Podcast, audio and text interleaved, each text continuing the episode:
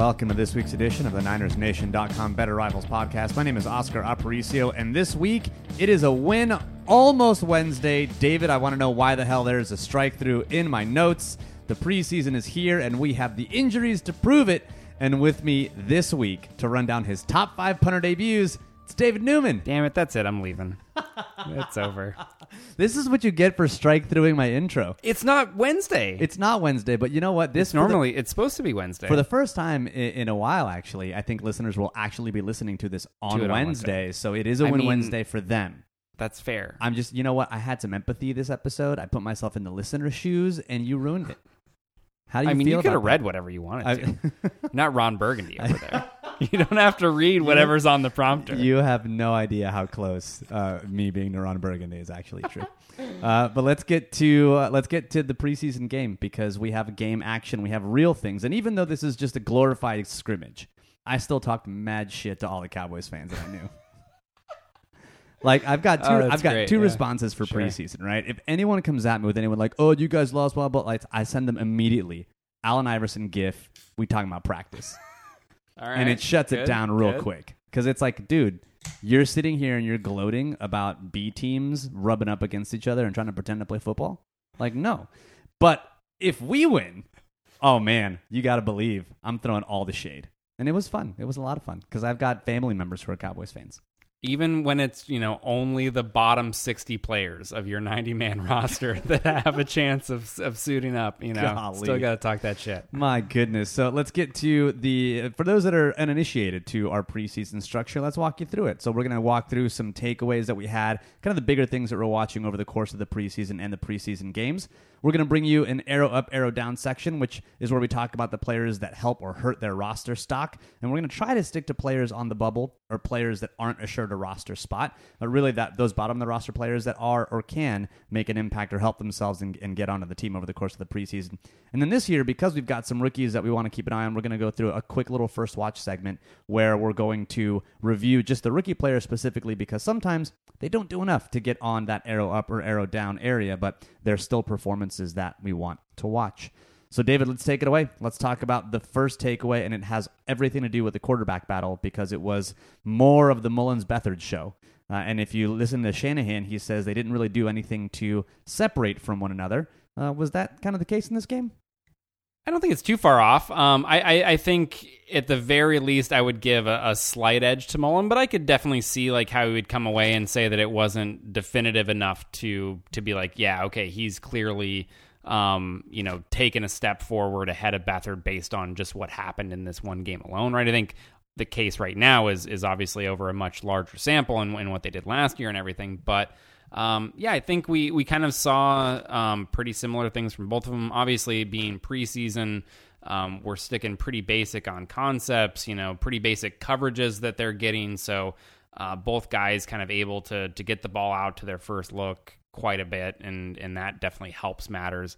Um, but yeah, overall, I think we've seen kind of similar stuff in this game to what we've seen from them when we watch them in larger samples, right? And that's kind of where I landed at the end of this game. Is to me, it was more of the same. That there wasn't anything that differed from last season. And I think at the end of last season, in my mind, Mullens ended up ahead of CJ Beathard. And so to me, you had a lot of the similar things that you had at the end of last season in this game.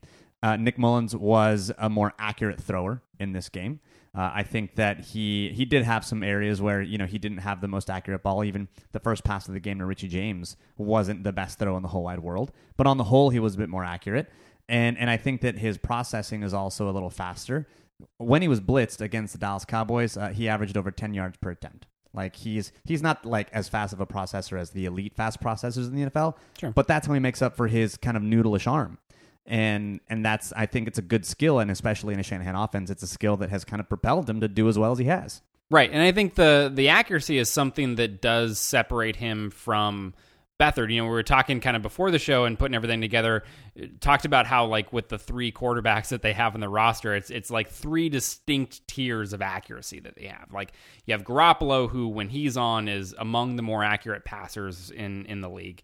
Um, Mullens is is definitely not that, but he is uh, in kind of this middle tier of accuracy, in that he usually gets the ball into a decent enough place that it's catchable. Right, it, it may not always be the most ideal spot, you know, to to help encourage more yards after the catch and allow the receiver to kind of run in stride and make it. But he's at least giving them opportunities to make plays most of the time.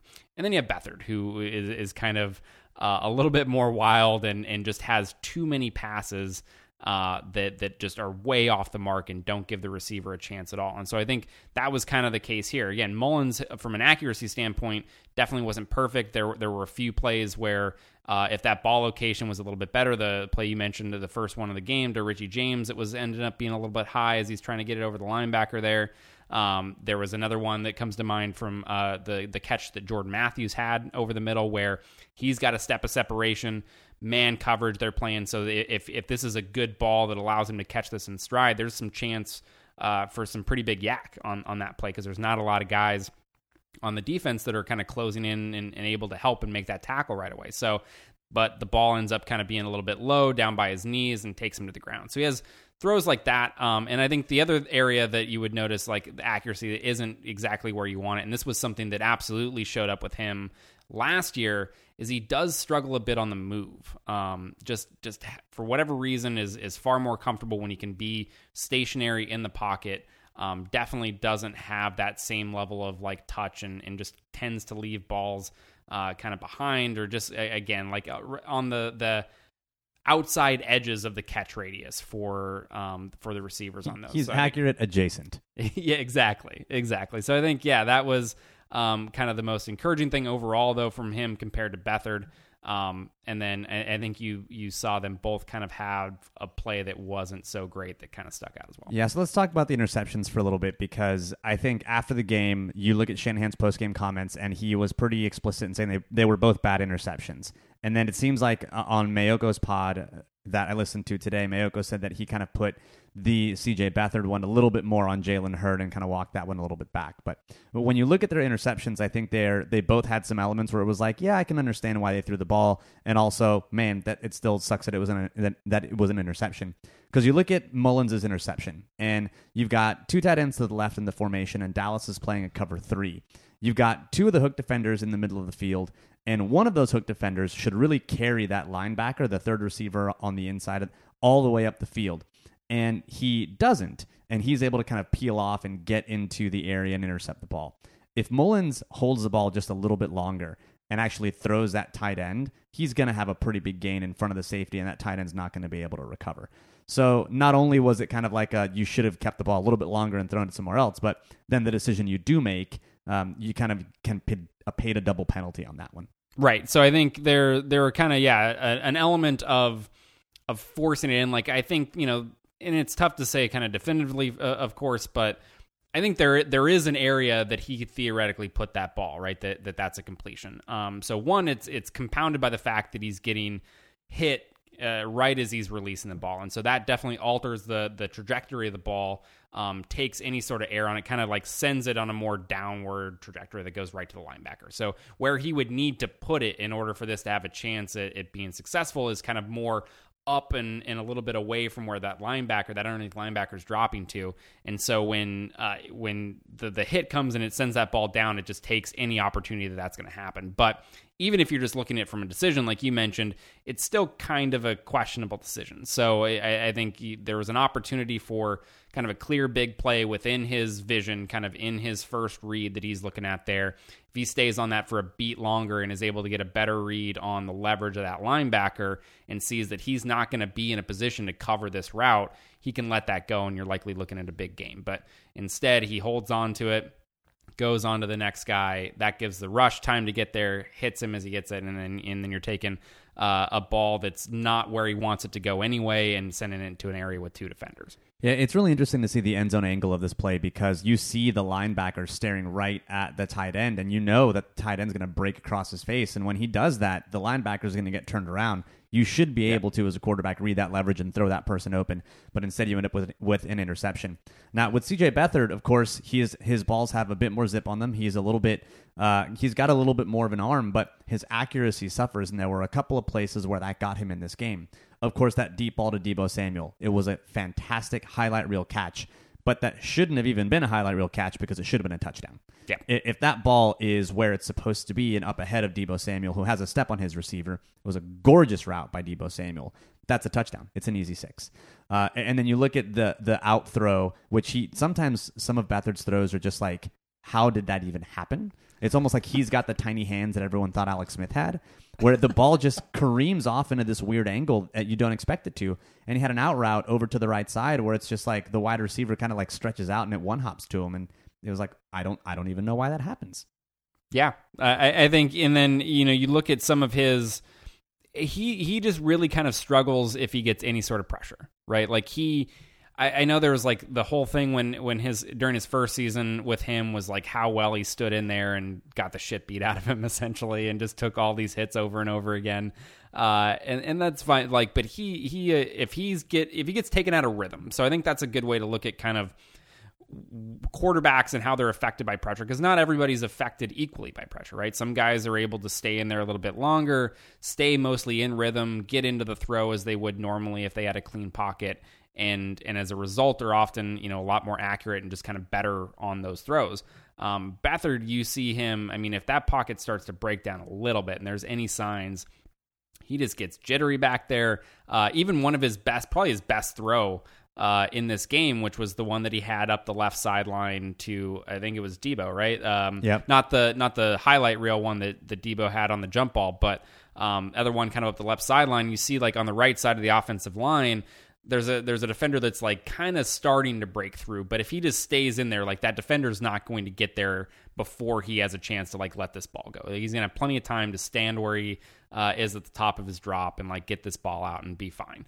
Um, but he like gets kind of a hint of that and just starts fading away and like throwing it uh, as he's like falling backwards. And normally that like it worked out in this case, but that is not a throw that he has shown uh, the ability to make consistently at any point in his career when he's been out there. So not something that you expect to really be repeatable.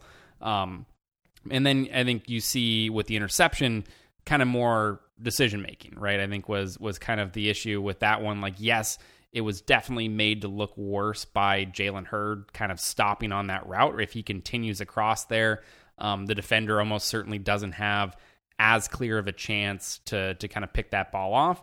But one of the things you have to do as as a quarterback is confirm coverage, right? You can't just throw blind. And That's so honestly, that's one of the reasons why I thought this one was, in my eyes, a little worse than the Mullens one because it was post snap confirmation and he didn't get hit. Yeah, so he's initially looking. So you've got uh, Hurd that's coming kind of from the right side of the formation across the middle of the field. When he's initially dropping back and kind of at the top of his drop initially, he's looking off to a combination he's got on the left side.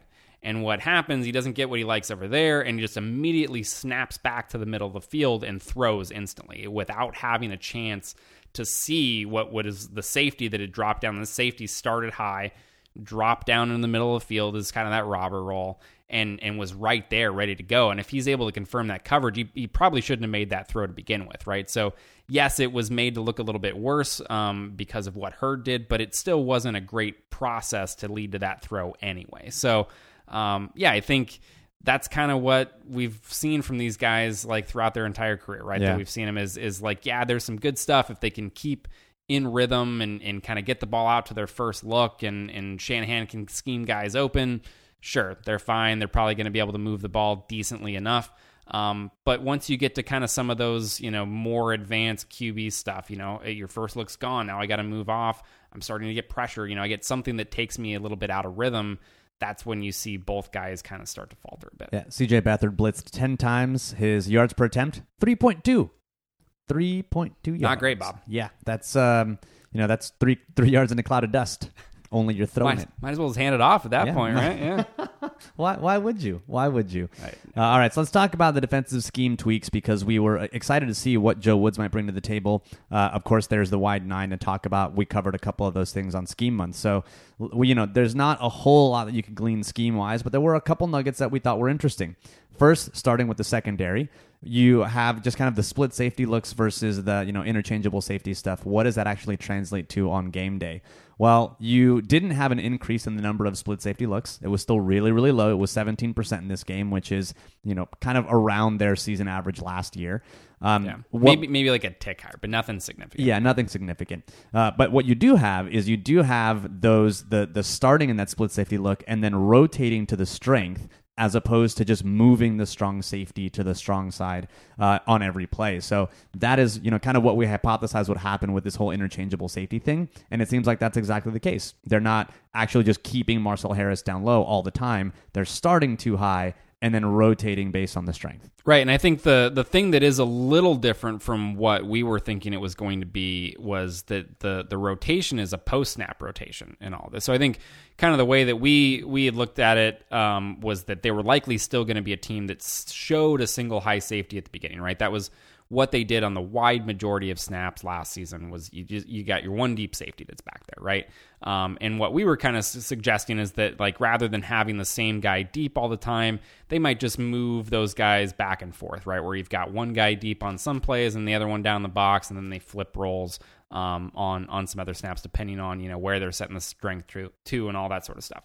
Um, in this game, what they showed was a lot of too high to start. So pre snap look, I'm showing two high safeties deep, but then the majority of the time with that, they're dropping one down, whether that's dropping uh, the guy down to be kind of more that robber role in, in man coverage, um, or whether that's just getting down as like the hook player in cover three that they like to run.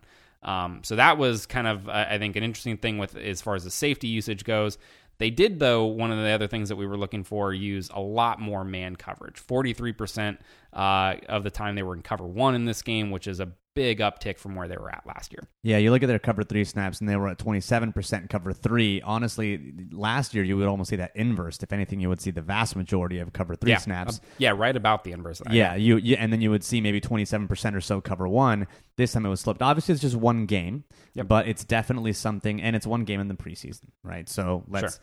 let's keep that in mind. But it's something to note. It's something to keep an eye on as we move through these games. If by the time we get to the third game, we're seeing at the end of the third game, we see a similar kind of split in terms of cover one, cover three, man coverage, and rotating safety looks. It's probably safe to say that we're that's probably what we're going to see come regular season. And while it's not a vast divergence from what they did this year, it's I think big enough to be notable. Right. I think the exactly the the reason for me that it's notable is because a lot of times what you're seeing in the preseason is supposed to be kind of what is your base coverage, right? You're practicing you're you're just like basic stuff against someone else finally. So it's I mean, like these are your like your day five installs, right? You've Yeah. had you've had eleven practices so far over the course of like seven or eight days. There's not a lot of time to get to a lot of stuff. So this really is the base of your foundation. Yeah, so you you're that's what you know usually teams mean. You know when you when you hear like the vanilla oh that's vanilla coverages, vanilla defense, whatever it is. It's just kind of like that that base stuff that they think is this is kind of the coverage that we're going to call most of the time, right? So if if last year we looked at it, it would have been almost certainly like a high high percentage to cover three, right? That was their base coverage. That's what they're going to be in uh, on the majority of snaps. If suddenly now their base coverage is going to be more cover one and instead of cover three, I think that's a significant change, right? So obviously nobody's overreacting to this as the one preseason game, but definitely I think an encouraging sign because they were, as was the case last year, much more effective defensively in man coverage. They they certainly weren't perfect, but from an EPA per play allowed standpoint, significantly better when they were in man coverage compared to when they were in zone coverage in this game. So I think, yeah, just again, having guys that are around the receivers and, and nearby to make some of these throws a little bit more difficult, give them some tighter windows to try to throw into, uh, is, is a good thing for your defense. And I don't know if that's a result of Joe Woods or if that's a result of self scouting, but either way, I think it's a positive outcome. Yep. Because, I mean, they were more effective in that coverage, and I think that coverage just on the whole in the NFL has proven to be a bit more effective. So I think that's going to be a really, really positive development, whether it be because of Joe Woods or because of self scouting. Let's, let's get to the wide receivers. This is another area where, you know, Kyle Shanahan says he loves players that separate. And at this point, no one is separating. Oh, Double snap. entendre. See what you did there. Uh, each player made some good plays, but not really anything that jumped out. Let's kind of go down the list really quickly. Richie James, uh, of course, he was unspectacular. He got a lot of snaps, a lot of opportunities, and honestly, I was surprised to see how many he got, especially early on. But with Trent Taylor's injury, makes a whole lot of sense. Uh, but I wouldn't say that, that Richie James did anything that, that completely jumped out. If anything, I thought his kind of running after the catch was a little meh. But other than that, it, you know, it was like, okay, you're Richie James. Yeah, I, I mean, I think that was honestly like I, I feel like I have mostly the same thing to say about nearly all the receivers, with the exception of maybe uh, one guy that we can get to at the the end there. But um, yeah, I think when you look at you know James and Pettis and Deebo and Hurd, all of them on a, a kind of like route for route basis, right? Like had some good plays for sure. Like had routes where they were able to get some separation, like be able to win, even if the ball wasn't coming their way um, and and had even some uh, plays where the ball did come their way, right, where they were able to make positive things happen. But it it definitely wasn't the kind of consistency I think you would like to see. And I think that's what kind of Shanahan's comments alluded to after the game was right, like. I'm just not seeing it all the time. I get flashes from these guys, you know, on some plays, but it's just not there at the the consistency level that I really want to see it at. And that was kind of, you know, my takeaway as well coming out of this. I think you, you saw each guy uh, Deebo probably had, I think, the most positive game to me. In, I would say this that one, Deebo but- to me did have the most positive, Yeah. but both in terms of the way the way he was able to catch that that kind of underthrown ball from uh, from CJ Beathard, but also based on his his ability on that end around. I think you know he's he's a, a really really strong runner, and I think he showed a little bit of that on that end around. He had a lot of open space, but uh, he did show a little bit of that, and I think that his route running still looked. Uh, really, really uh, refined as compared to even someone like Jalen Hurd, because on that on that deep route, for example, um, where he catches the, the long pass from CJ Beathard. They're actually running mirrored concepts on, on either side. It's a stop and go. Jalen Hurd is running the stop and go on one side, and Deebo's running it on on the side where ultimately he makes a reception. And you can just see the subtle differences in the way they run the route. And while Deebo does get the benefit of having, I think, a shittier corner on him, um, or at least a corner that a tries corner to that jam, makes a terrible mistake. Off offhand jam, bro. You got to offhand. uh, ultimately he ends up uh, just running a, a cleaner route, and you can see some of the differences there. Um, Yeah, but- I mean, gets a gets a ton of separation on there. Like, I mean, wins at the line of scrimmage, even despite. I mean, part of the reason, uh, you know, at least like obviously the the corner does make a terrible decision. He re, he, he tries to jam with the wrong hand, and and when you jam with the wrong hand, you miss it. It leaves you unable to recover essentially, and, and so which gets, one's your which one's your offhand for the uninitiated? Um, so it, it's going to be the opposite hand from the one from where the receiver releases. So here, Deebo's releasing to the outside. So you want to shoot as a corner your inside hand because that way, when I'm opening, I'm opening with the receiver and I'm getting my inside hand on him and I can kind of ride him the direction he's going. If he goes outside and I shoot my outside hand, well, that's turning my body position inside, and if I miss, it's over. Because Like, now you're in a spin cycle. Yeah. you're, You're- you're literally in a spin cycle. you, you've you you have no way of of quickly recovering from that position. So you always want to go with the opposite hand that the receiver releases, so that you can mirror the receiver that direction and kind of stay on top of him. Um, and so yeah, he gets that. But part of the reason he does look so stupid is because you know give obviously a little credit to Deebo there as well for for a good release. Um, really gets the the last bit like just as the corner thinks he's screwed and like trying to play catch up you get the little stop and like that makes the corner like almost completely stop uh thinking he got a break It here. Was beautiful. and then yeah it was great. And and then he leaves it underthrown. I think that was also a play too that was nice to see from Deebo because that wasn't a type of of throw or like catch that you see him make a lot in college right? He wasn't a guy that was necessarily a big downfield especially like contested catch type guy And that was the rap that that people had on him coming out of of South Carolina. Is everyone saying like, you know, oh, okay, he's a, he's a slot guy. He's basically a running back playing wide receiver. You should throw him in the slot, and that's that. And and when we did the the kind of preseason eval on him, we're like, no, this this guy can play outside. I mean, he Yeah. this is he has that skill set. And I think that, that that catch goes to show exactly what it was that we were talking about. But let's go to um, you know, if if the preseason before you you know before Daddy runs out for cigarettes and never comes back, and and you leave uh, once the the regular season hits and the preseason. Yeah, dude, I'm gonna I'm gonna keep hitting you with these uh, all all for the next couple of weeks. man Uh, and and ultimately, you know, we're to talk about as much as possible two things: punters and Jalen Hurd. uh, the two of the three favorite things that David has in the 49ers currently, the third, of course, being running backs. I'm happy to talk about Jalen Hurd. Let's do it. let's let's talk about Jalen Hurd because, Yeah. of course, big story, two two touchdowns. He had a lot of hype coming out of the game. Someone's already picked him up in our dynasty league.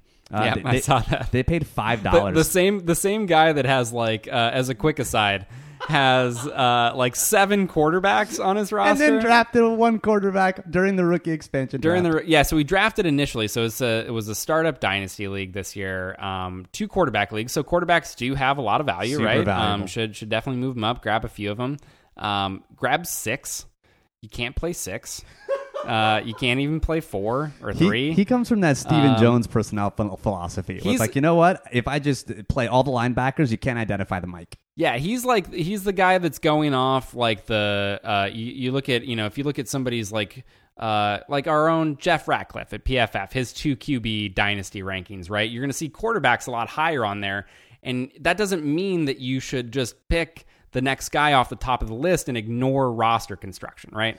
Uh, anyway, so this this guy's team is completely made up essentially of quarterbacks and then random fucking preseason guys that like stood out like that he's got like waiver claims on. Yeah. Uh, his roster is terrible, but it's hilarious. And you have a hundred dollar free agent budget over the course of the entire regular season, and he's now spent five dollars on Jalen Hurd, Jalen Hurd. uh, five percent of his total budget, and and yeah, it's it's gonna be interesting. But Jalen Hurd, two touchdowns. Uh, of course, let's first talk about the things that he did well. I, I think overall. Uh, you know, and I've warmed up more so I think over the course of, of the offseason to Jalen Hurd. I did think he had a, a really strong and powerful run into the end zone. I- don't think that he that route in and of itself wasn't anything special. He was open, he caught the ball. I think his which is not, you know, you're not gonna rah rah about that.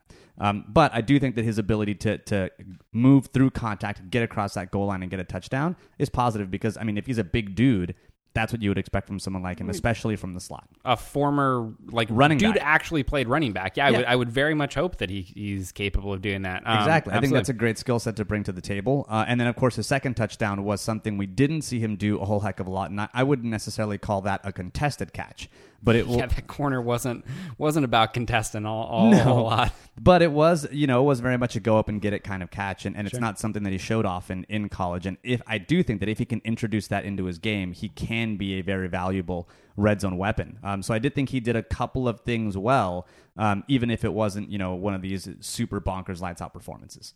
Yeah, I, I think there were again absolutely some good plays. Um, you know, I think like you said, the after the catch bit on the first touchdown was probably uh, one of the best parts of it. Um, yeah, as far as the route, like that was open purely from like that's just like kind of their play action boot concept that they go to a ton. Um, he is open because it doesn't, he's like he's not getting open because of some great route that he ran. Right, he's just running to an area, and that area is free because of the concept that they're running. Um, and so like that part's great, made the catch, and then yeah, the ability to get in the end zone and finish, like awesome. Um, I think as far as the the fade goes, I'm just like less uh, like I, I don't care about that as much as I think a lot of people do because even among the best receivers, it's still not a high percentage throw, right? So even if he becomes among the best end zone fade receivers in the NFL, it's still not something they should be doing very often because it's still overall a very low percentage throw. So I think it's it's important not to overreact like yeah, that play, not trying to take anything away from him for that play, but it's it's about looking at what is uh, repeatable, right? What can you do take from this game that we can expect him to continuously do well um, going forward? And I think you know stuff like the ability after the catch is definitely something you know that, that's a lot more reasonable to expect him to continue to do. Um, things like winning on the fade ball, like it's just not a thing that really anybody does consistently. Yeah, and to me, it's less about the thinking that now all of a sudden fades are going to be an integral part of the red zone offense. I, I hope they're not. I've been out on fades since circa, I don't know, 2012. Fade Uh, the fade. Yeah, circa, the I, you know, Niner fans remember. They still remember. Yeah. Um, but I do think that just him being able to display something that he didn't necessarily do often in college and do it at least in one instance fairly well. It's like okay, if he's going to be able to add things and bolt things onto his game, if he already has some of that run after the catch ability, then hey, you maybe you have someone who can get you some positive snaps in, in some areas, especially when you've got uh, basically an ambulance full of players. Uh, one of them being a slot receiver that is Trent Taylor, and he's got that Jones fracture, of course, um, which it sounds so benign. It's sucks, man. it's like a fracture of your pinky toe, but it's like the the bone below, like it's right by where it connects to your foot, like near the top of your foot. Yeah. Um, and it's like super painful. Sounds terrible. Yeah, it sounds awful. But but yeah, but I mean, if you're gonna have um, if you're gonna need someone in the slot, then yeah, let's let's give it to someone who can succeed in space. Um, and if Shanahan's gonna get him open, then let's see him bowl over some dudes. Yeah, I think um again there were definitely good plays. I think the thing the only thing I would say is like don't over like uh don't, don't give too much credit for the touchdowns, right? Don't um like the fact that he got in the end zone. Like the one play, yeah, I think that was that was a good play that had a lot to do with him.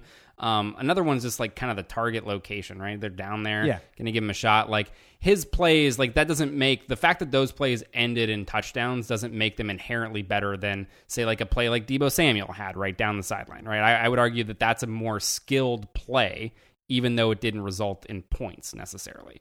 Um, and, and so I think that's the only part there. I think overall, yeah, all all four of those guys had pretty similar games and and like again one on some routes even on on stuff away from the target point right they they had some routes where they got open and then they had some other routes that that they didn't and they weren't as good on I did see Jalen Hurd piss off another defender though via his blocking, which I thought was funny.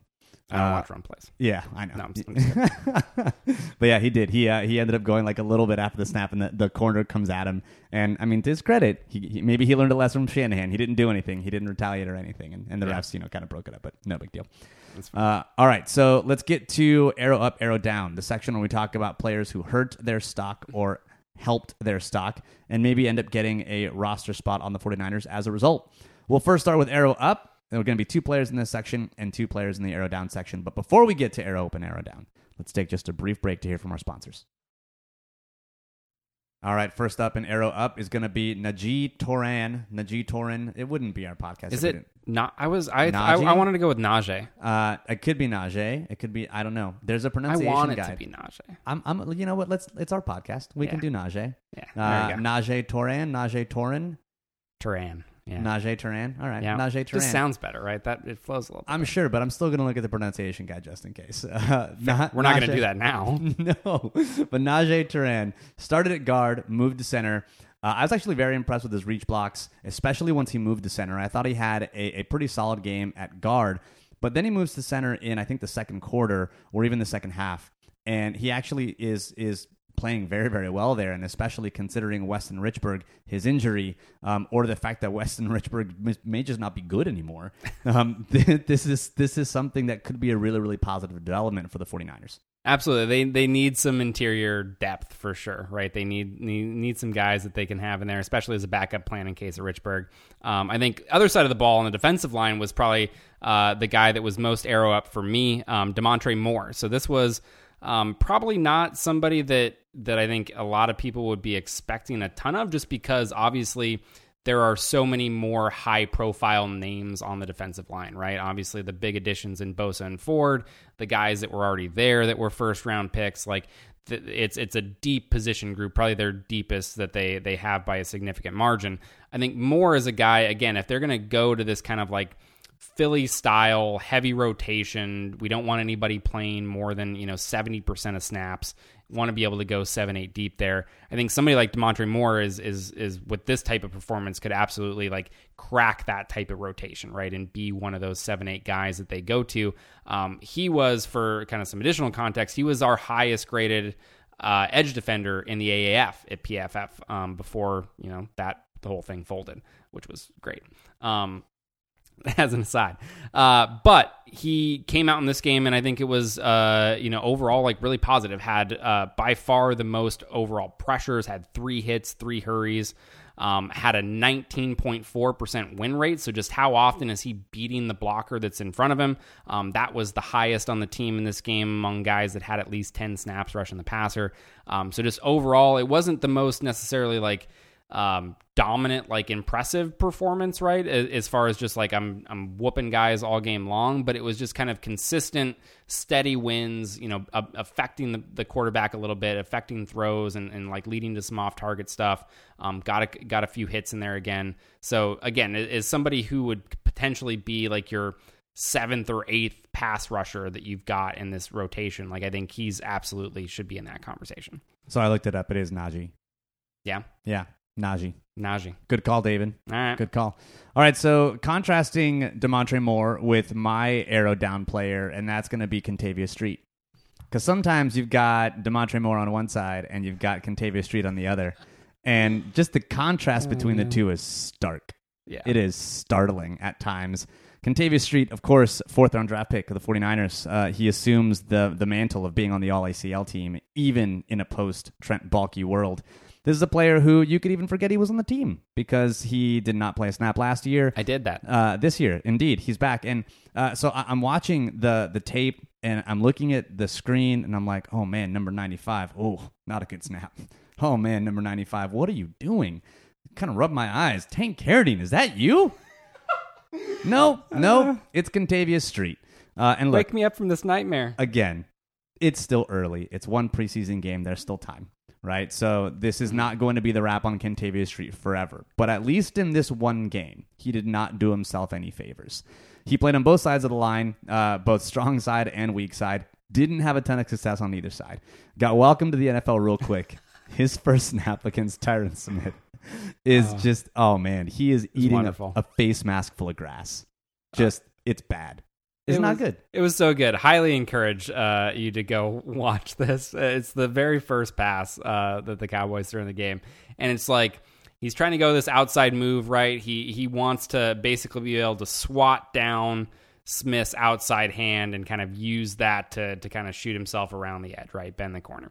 And Smith is just like literally playing with the dude. He he like stops at one point and just kind of like waits for him to do it. And then he fakes you. So he shoots that outside hand. And as soon as he sees him go to swipe it, he just pulls it back. And so Street just hits nothing but air and like starts to, to tumble. And then Smith just basically tosses him to the ground. And it's over. Uh, it's, it's hilarious. Yeah, it's it's high level play from 50% of that dance. Uh, and unfortunately, that 50% is not on the 49ers. So, yeah, number 95, Kentavius, don't call me Tank Street. Speaking of play that wasn't so high level. Oh, uh, man. The other side, uh, uh, going back to the offensive line, yeah. So really, really focusing uh, on the trenches here with arrow up, arrow down. Um, Willie Beavers, uh, fantastic name. this guy, he- seriously, he might have the biggest delta between quality of name and quality of play. Uh, yeah, I, I think I think that is probably accurate. Um, not a great look for my guy in this game. Um, just just wasn't doing so well. Uh, amazed that this guy. So he was a fourth round pick uh, once upon a time from uh, the, I the saw that. Vikings. I was surprised. Um, that is, yeah, startling. Um, so I think the the biggest thing with him is just clearly lacks the kind of athleticism that we're used to seeing um, from Shanahan offensive linemen. Obviously, in the run game, they want to be able to get out in space. Athleticism um, important as a pass protector as well. So usually you see guys that can kind of move around fairly well, right? Guys that can redirect well, you know, once they get up to the linebacker level in the run game, um, and and stuff like that. Like this guy is is maybe straight out of like the the Jim Harbaugh era. Like he can he gets going in a straight line, but he is not moving off that path. He is, and he looks super big. He does look a little bit like a less athletic Alex Boone. Like Yeah, when you when you see like his a- size yeah. there at the guard position, like that's that's kind of what he's reminiscent of. He's a large dude. And so you see like how that can kind of work in his favor and then to his detriment like on on two plays that he had on these outside zone runs. So right, one of them he gets up and again, he's on his track and he is not moving off that track. And the first one that comes this linebacker gets a little bit too close, like gets right into his path and he just sends him flying like 5 yards back. Like great block, like drives him completely out of the play, toss him to the ground. The next time this linebacker basically tries to go around him rather than just running straight into him and, and getting tossed. Um, you know, makes a move to get around him, and Beavers is just like completely like he just keeps going, like he literally can't stop to to try to like redirect and get a block on this guy. Um, so it was just rough there. It was it was pretty rough in in pass protection as well. Like um, just had had problems again, like redirecting to the inside when guys would go to their inside move, and so he gave up, uh, you know, a number of pressures there. Got called for I think three penalties in this game. Um, so it just overall was was rough. He played left tackle mostly. Um, had some time at right guard as well. Like neither were good, honestly. No, like, no was- but the guard, i if you're gonna if you're gonna put him somewhere though, it's got to be a guard. If you're gonna He- put him somewhere, it needs to be on the bench. like you put him somewhere. It's like with the training staff. Uh, yeah, Oh, guard. I don't. He, he- Sorry, my guy. Like it's just uh, it's security not for you. security Yeah. guard, night watchman. That's the kind of guard There that you go. he Yeah, needs. bouncer. With, with a name like Willie Beavers, uh, I think he'll do. With the size uh, of the man, I think he'd be an effective bouncer. Yeah, he basically tried to get both quarterbacks killed in, in two on two separate occasions. On on one, and, and this is super unfortunate because it was a, a great another great call from Shanahan. He calls his burner concept. You've got Kendrick Bourne running across the middle of the field and and the ball hits him in the hands and he drops it. But in the process, poor Beathard just probably That was Mullens. That Mullens, one was that's right. Mullens. Yep. Mullens where he gets like his spleen exploded uh, on the way down, and then Beathard ends up getting a, a different hit uh, because he was well, Beavers is out at tackle, uh, loses Yeah. on the inside again, and completely gets crushed. Uh, but yeah, I mean, is he's just not someone who's going to be out there taking care of your quarterback. Right. It, I think it like the the way that I would sum it up is obviously like there was no offensive lineman in this game that you're hoping is going to be a starter. Really, right? It was it was the complete like second and third stringers. You're not expecting that to look great. So when a guy stands out as especially bad among that group, I think that's a problem, and that was kind of unfortunately what Willie Beavers was here. Uh, yeah, but you know what? The rest of the preseason, we're going to take every opportunity to say Willie Beavers as often as we can. You're damn right. Yep, Willie Beavers. All right. Uh, so let's get to our final segment then, and that's going to be First Watch. We're going to break down some of the rookies that jumped out during the game, uh, since maybe they didn't do enough to be on arrow up, arrow down, uh, but we still wanted to spend a little bit of time chatting about their performance. And first up, of course, is going to be the man of the hour, one Mr. Dre Greenlaw. Uh, of course, he's gotten a lot of buzz after the game. He is apparently challenging for a starting spot. Uh, he is pushing Malcolm Smith for that linebacker spot, which I think, again, would be great. Uh, someone asked us incidentally why uh, Malcolm Smith wasn't on our surprise cut list from the mailbag episode. Because it, It wouldn't be a surprise. surprise. there are no surprises. Everything's expected. No, I think uh, Dre Greenlaw, like, yeah, I mean, it would be great. I like, I surely hope that he can beat out Malcolm Smith and and uh, and, and assume that role. But I think in this game, yeah, I, I am not um, ready. I mean, he's a guy that got a lot of hype through camp, right? So was somebody that I was looking forward to watching this game and kind of seeing how he played because he was a guy that um, we weren't super high on coming out of college, right? Like his his college tape wasn't that good. He wasn't overly athletic. Like there weren't a lot there from what you could just see on tape that that made you really excited about his game. And so um, when he started getting all that buzz kind of through camp and, and throughout the offseason, um, was somebody that was definitely excited to watch. And so paid a good amount of attention to him in this game. And I mean, he was he was fine. He was okay. Um, but I think there were there were definitely some errors there, like busted a few coverages. One um, that he had, you know, gets really pulled up by the play action, allows the the deep crossing route to hit over the top of him.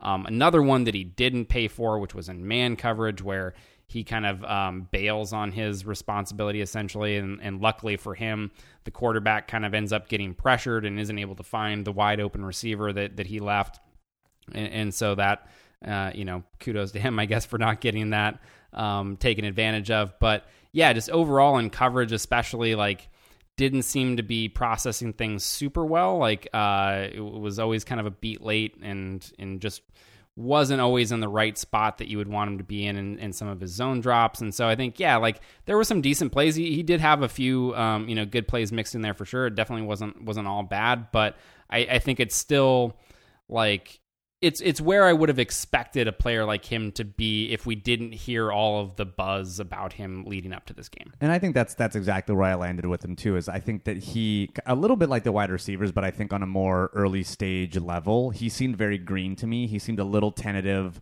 and and he made some good plays where he was able to. One is spe- specifically where he of course made that five yard. Uh, he made a tackle for a five yard loss. He read his key, exploded, and was able to get there pretty quickly. Um, but I think he still made some errors. He still made some mistakes that you would expect from a fifth round rookie in his Yep. first, you know, kind of preseason action. The the hope I think is that you can continue to build on that, but there, there's no guarantee that's going to happen. Um, you know, so I would say that this is this is positive in that he didn't look completely out of his depth. He didn't look. He, he's no Willie Beavers. Uh, Yeah. But at the same time, he's not out there completely dominating and crushing second and third uh, string players like you would expect someone who is going to be maybe like ascending to a Pro Bowl in year one. Right. I think the the contrast for me that really kind of was was pretty stark is so guys that were taken in in a similar position in the draft had uh, somewhat similar concerns also as well. Like um, neither quite produced at like an elite level, um, and and both like didn't test super well either coming out. But um, was if you look at Mack Wilson, linebacker from Alabama, um, ended up getting drafted by the Browns just a little bit after the Niners took Greenlaw the the thing that you have to be if you so if you're not like the most athletic guy, right? If you're not going to win that way, you want to see guys that can process well. They need to be able to be efficient in their movement, be able to get kind of moving in the direction they need to be earlier than than maybe somebody else because their recognition is so good. And I think you saw like Mack Wilson, if you go back and watch a little bit of that Browns game, was incredible. Um, just was all over the place in that game.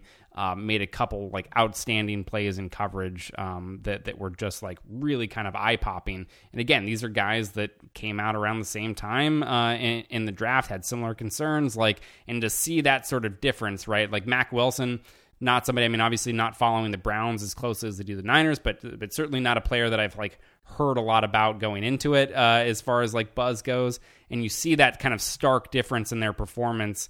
Um, and I think that's kind of maybe w- what makes me a little bit more down on Greenlaw. Is like, yeah, there, there's just clearly stuff that's still missing from him. David Newman, you're telling me that you are not a lifelong Browns fan, despite the fact that you're sitting here wearing a Baker Mayfield T-shirt. Lifelong Browns fan. Yeah, yeah, yeah. Typical, just like Yep. most of the lifelong Browns fans. Absolutely. Uh, actually, there are a ton of lifelong Browns fans, and they're all very depressed all the time. Yeah, I'm not one of those. I'm only here for the good stuff.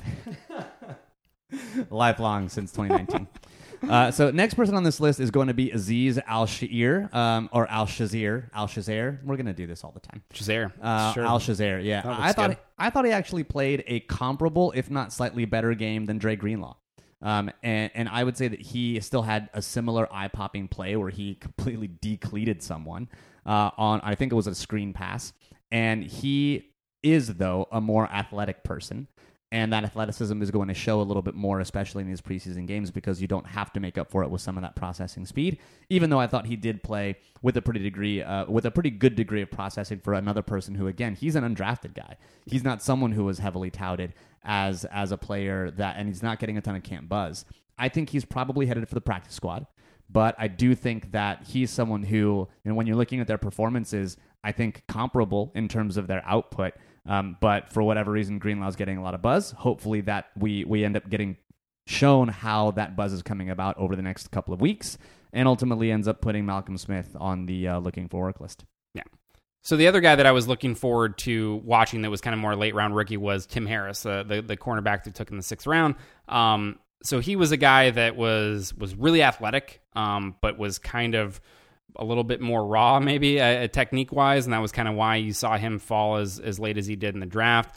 Um, this game, I think, was I don't know, it, it was it was I think a little bit more encouraging um, because he didn't look completely terrible and out of his element, right? Like there there were at least um, not many plays where he was just like looked completely lost, was getting torched for huge gains or anything like that. He definitely gave up like several receptions, right? Like gave up uh, positive plays, but it, I think it, the encouraging thing with him is he was at least like in the right area, forcing usually at least somewhat difficult throws, right, by being um, closer in coverage. Um, and, and again, just like didn't look out of his element at all. And so I think if, there are some things that he can clean up there, um, technique wise, like there was one play where he made a great break on the ball. Uh, had a chance at an interception and and just kind of misplayed it and and didn't really track the ball that well ends up going through his hands and, and the receiver makes a catch, right? So little things like that that could have really shifted how we viewed his performance in this game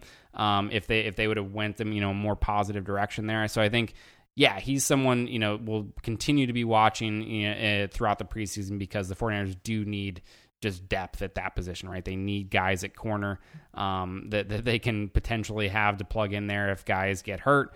And, and so he's You someone mean when guys get hurt? When guys get hurt. currently we're staring down the barrel of another Jason Verrett injury. Yeah, I mean, you know, who could have seen it coming? I guess, but Oh man, I'm so sad about that though. I'm it's really rough. sad. Yeah, I know. I was I was looking forward to like hopefully getting at least some healthy time with him. It's just not happening. At least it happened early in the preseason, right? Yeah, um, hopefully, sure. hopefully this is the one, right? Got our It's- hopes deflated nice and early. Yeah. yeah. just really took the wind out of it. Oh god. Uh, all right, so the last one here on, on the rookie first watch is going to be Justin Skule. Um, I don't know that he Well, I do know he did not have a very, very good game. It wasn't Willie Beavers bad, but he definitely showed that he had. Willie Beavers is definitely the new Jordan Devey. I mean, uh, in the in the long With tradition, no tuba though, No. unfortunately. Yeah, no redeeming qualities. But but Willie But Beavers, I guess great name. Yeah, Yeah, he's got a you know. great. That's his redeeming. Yeah, quality. You're that's right. that's his redeeming quality. How could I forget? He he plays music to your ears using another instrument. His name. Uh, but you got Justin Skule. He uh, just is a rookie that absolutely showed he needs some seasoning. At this point, he is his technique is not super solid. He gets over his feet far too often. Um, you know, he gets defeated in a ways that, especially from second and third stringers, that you would hope w- weren't the case. But again, you have to remember this guy was what he was like a six round draft pick, right? Um, so he's he's a developmental guy that definitely needs some development. Um, did not super duper impress his first go around, but you know what? There's still time for him to develop. You, you're hopefully you hope that he can do something year one, but he I think is more of a longer term draft pick and, and someone the Niners hope to put a little bit more development time into. Yeah, I think you know practice squad probably makes the most sense for somebody like him. Like, yeah, it, it wasn't. Um, he he wasn't necessarily a guy you were looking at in the late round that like is a steal, right? Like, oh man, how did how did he fall that far? And like he might be able to come in and and be your swing tackle right away or something like that. Like, yeah, he's gonna need, like you said, a, a bit more seasoning and development. So I think I ideally. If you're going to end up keeping him around, it's as a practice squad guy. And ultimately, I think the Niners they do retain second waiver priority after cutdown day because that's where they, we have they haven't played a game yet, right? So I think waiver priority hasn't reset, but the ultimately I think that's where they can probably see if something shakes free and maybe sign someone or maybe even trade a late round pick for someone like they did with Shon Coleman, um, and and hopefully end up getting some tackle depth that way because I, I don't know that. Um, I mean, I don't know that the tackle from Miami that they signed. Uh, what was his name? Ben. I don't know, man. Yeah, I don't know. Ben, hope he doesn't get in the game because if, if either Staley or McGlinchey is out, that sucks. Yeah, uh, ultimately, I think that the Niners should try to make a move if something shakes free near cutdown day. Um, but yeah, I think the overall the I mean, I probably left. I probably shouldn't have been surprised, but I did leave the game worried about that offensive line depth. Yeah, I mean, I think that's. Uh, I I was less worried because I think that's just literally a worry for every single team. Like m- most teams out there, well, maybe not most, but there a lot of teams are like struggling to just get their five. They're starting five like in a decent spot, right? And and not you look at teams like Houston whose tackles are just like fucking terrible. Um, Sam Young, not Ben. Sam Young. And- I just knew it was a monosyllabic first name. sure, forgettable is is what it was. forgettable name. No Willie Beavers that one. No, he sure is. No Um, Willie Beavers. But yeah, so I think you know when you when you come out with an offensive line that you know again you're hoping that not a single one of those guys are out there come week one. You know when when things are are ki- kicking off for real there. So yeah, you kind of expect them to be bad and and struggle, and, that, and that's what they were. All right, and finally, first watch. Talk to me about punters, David. Why was Mitch Wisnowski's debut as a punter your favorite punter debut in all of punterdom? You say this like I watched a single punt from this game, or even a single special You're- teams play. You're not going to talk to me like? about his coffin corner point. You're not going to talk to me about how that ball sweetly rolled out of the sideline inside of the 20. Um, I not- spent 20 seconds, maybe not, maybe not even that. I l- took a peek at his grade. You're not going to talk to me That's what I about how his hang time of like 4.4 seconds That's not uh, good. wasn't even uh, in I think like That's the top not even 17. a good. Yeah, it's not even a good hang Uh, time. Jake Bailey's hang time. He only uh, Jake Bailey, of course, was the guy that everyone thought the Niners were going to draft in, in the fifth round. He had one punt in the preseason for New no, England. who was thinking that they were going to draft a punter in any round? No, oh, so it was a kick. Yeah, no, they, they actually, I'm pretty sure Maiocco and everyone was like, yeah, I think they're looking for a punter somewhere into the fifth or sixth round in the late round. But everyone thought it was going to be Jake Bailey, uh, and his hang time on his one punt was like 4.9 seconds, uh, which is that's pretty fucking. You know, no Michael Dickson, No. but you know, uh, he's not Australian. fair. Yeah. Inherent disadvantage. Correct. Yeah. That's that's exactly right. Um, all right, so that about does it for this week's edition of the Better Rivals podcast. You can always follow me on Twitter at Better Rivals. David, where can they follow you? It's going to be at PFF underscore David. One final note as we wrap up the show, you will start to see another podcast on this same feed. It's going to be done by Kyle Posey. He's the editor in chief of Niners Nation, and we're doing our best to try to get you some content throughout the week and maybe get you some more newsy type updates. Of course, you'll notice that the podcast was just uh, it was just a shade under six or seven minutes long. So you might see more of those come through the feed. Definitely let me know what you think. Let me know your thoughts, whether that feedback be positive or negative, uh, and we can figure out how to try to get you the best content on the feed. Uh, so thanks again for tuning in. And as always, go Niners.